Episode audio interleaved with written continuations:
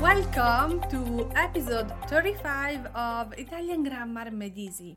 In this episode, we are talking about si impersonale or impersonal si in English.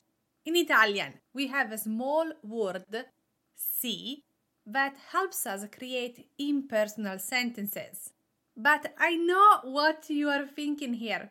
Margherita, what are impersonal sentences? What does that mean? impersonal sentences are statements, sentences, where the subject is generic, unspecified. We are going to learn more here today. Iniziamo! Ciao, sono Margherita. As we have said, we are talking about si impersonale or the impersonal form, impersonal si in English.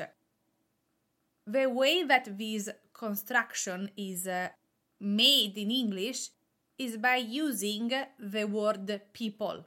For example, if we say in summer people go to the beach, the subject is generic, and unspecified. It is people in Italian, we can translate this sentence using the si impersonale construction, and that is done by using the particle si and then a verb conjugated in the third person singular. So the English version, in summer people go to the beach, in Italian is in estate si va in spiaggia. So again, this construction in Italian is made of two pieces, si and then the verb si va. Remember that with the si impersonale, the verb is always conjugated in the third person singular. For example, andare, when we conjugate this verb, we get vado vai, va. Va is the third person singular, and that is the verb form that we need to use the si impersonale. In estate si va in spiaggia. In summer, people go to the beach. The good news is that this rule is valid for all verbs in any tense you can virtually take any Italian verb and create an impersonal statement simply by adding the pronoun si and then conjugating the verb in the third person singular. You can do that in the present, past, future.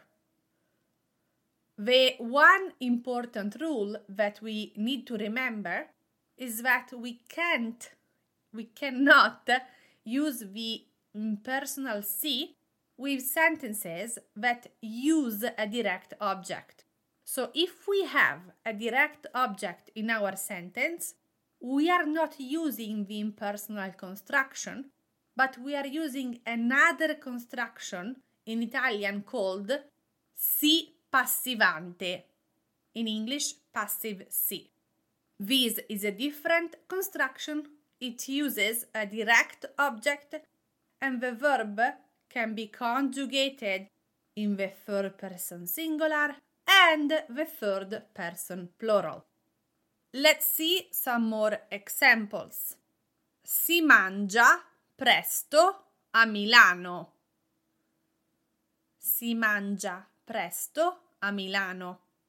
We have the particle si followed by the verb mangiare in the third person singular and no direct object. Si mangia presto a Milano. People or they eat early in Milan. We can also say in passato si leggeva di più. In passato si leggeva di più.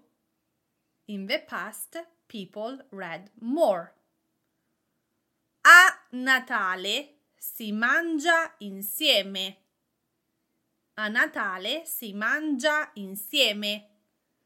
At Christmas, people eat together. In inverno si va a sciare. In inverno si va a sciare. In winter, people go skiing. So, the way that we translate this construction in English is mostly by using the word people, and that is a generic, unspecified subject. Remember that uh, a common expression with the impersonal construction is si dice che. Si dice che translates to it is said that. For example, si dice che Paolo sia molto ricco. Si dice che Paolo sia molto ricco. It is said that Paolo is very rich. Or we can say people say that Paolo is very rich. Now, if we have a reflexive verb which already has the particle si, for example, svegliarsi, alzarsi, vestirsi, instead of having one si after another, we change the first si to ci. For example, let's take the verb svegliarsi, to wake up. If we want to say that people wake up late on Sunday, the translation in Italian would be si si sveglia tardi la domenica. Si si sveglia tardi la domenica. To avoid the repetition si si, we change the first si to ci. So instead of si si sveglia tardi la domenica, we get ci si sveglia tardi la domenica. Ci si. The first si becomes ci. Ci si sveglia tardi la domenica. People wake up late on Sundays. Another example. Ci si lava ogni mattina. People wash themselves every morning. Benissimo. Today we learned the impersonal construction in Italian. It is simply made by using the particle si plus a verb conjugated only in the third person singular. Remember that if we have a direct object in our sentence, then we are not using the si impersonale. Instead, we are using the si passivante. And that is for another lesson. Download your guide and take the quiz at italianmatters.com forward slash 35 35 e ci sentiamo di nuovo settimana prossima. Ciao!